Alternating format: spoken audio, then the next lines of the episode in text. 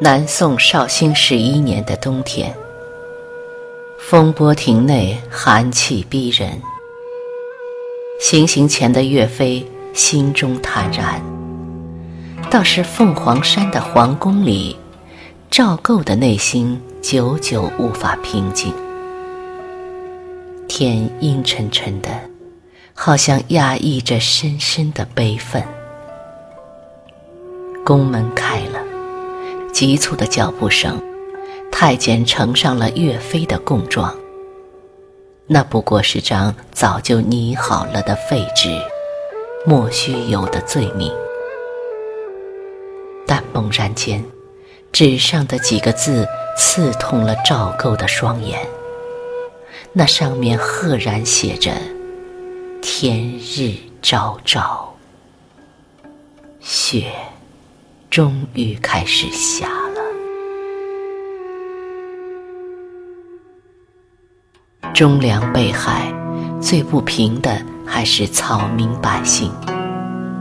那个寒冷的冬夜里，一个叫韦顺的狱卒，偷偷将岳飞的遗体背出了城，埋在钱塘门外的九曲丛祠旁。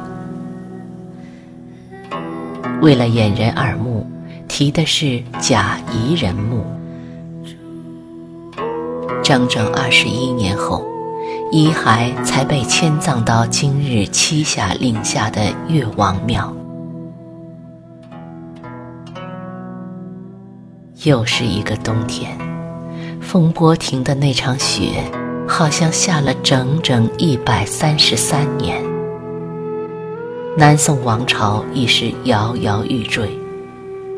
三十九岁的文天祥，此刻愁眉紧锁，凝望着一片死寂的临安城。他决定受命，前往高亭山的援军大营。高亭山就在杭州的北面，旧时的春天里，桃花盛开，是处很美的地方。但宋恭帝德佑元年，历史定格在一个冬日。只见铁骨铮铮的文天祥走进了援军大营，谈判不成，被援军主帅伯颜扣留。高亭山无语，默默地见证了这一切。这个冬天是漫长的，再没有人去欣赏西湖的雪景。南宋的子民们只是望着城外高亭山的方向。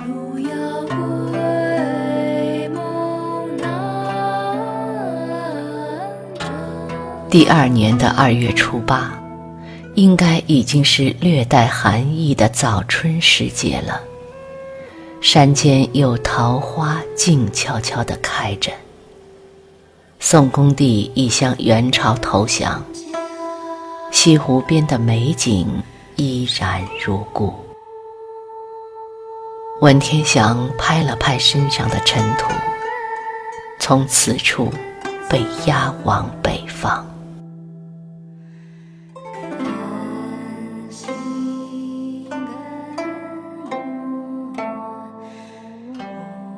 这是西湖流转的四季，让人目眩神迷。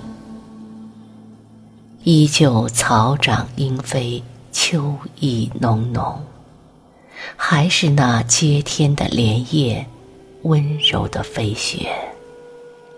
只是没了传世的诗文，历史的震颤，只有万古湖山。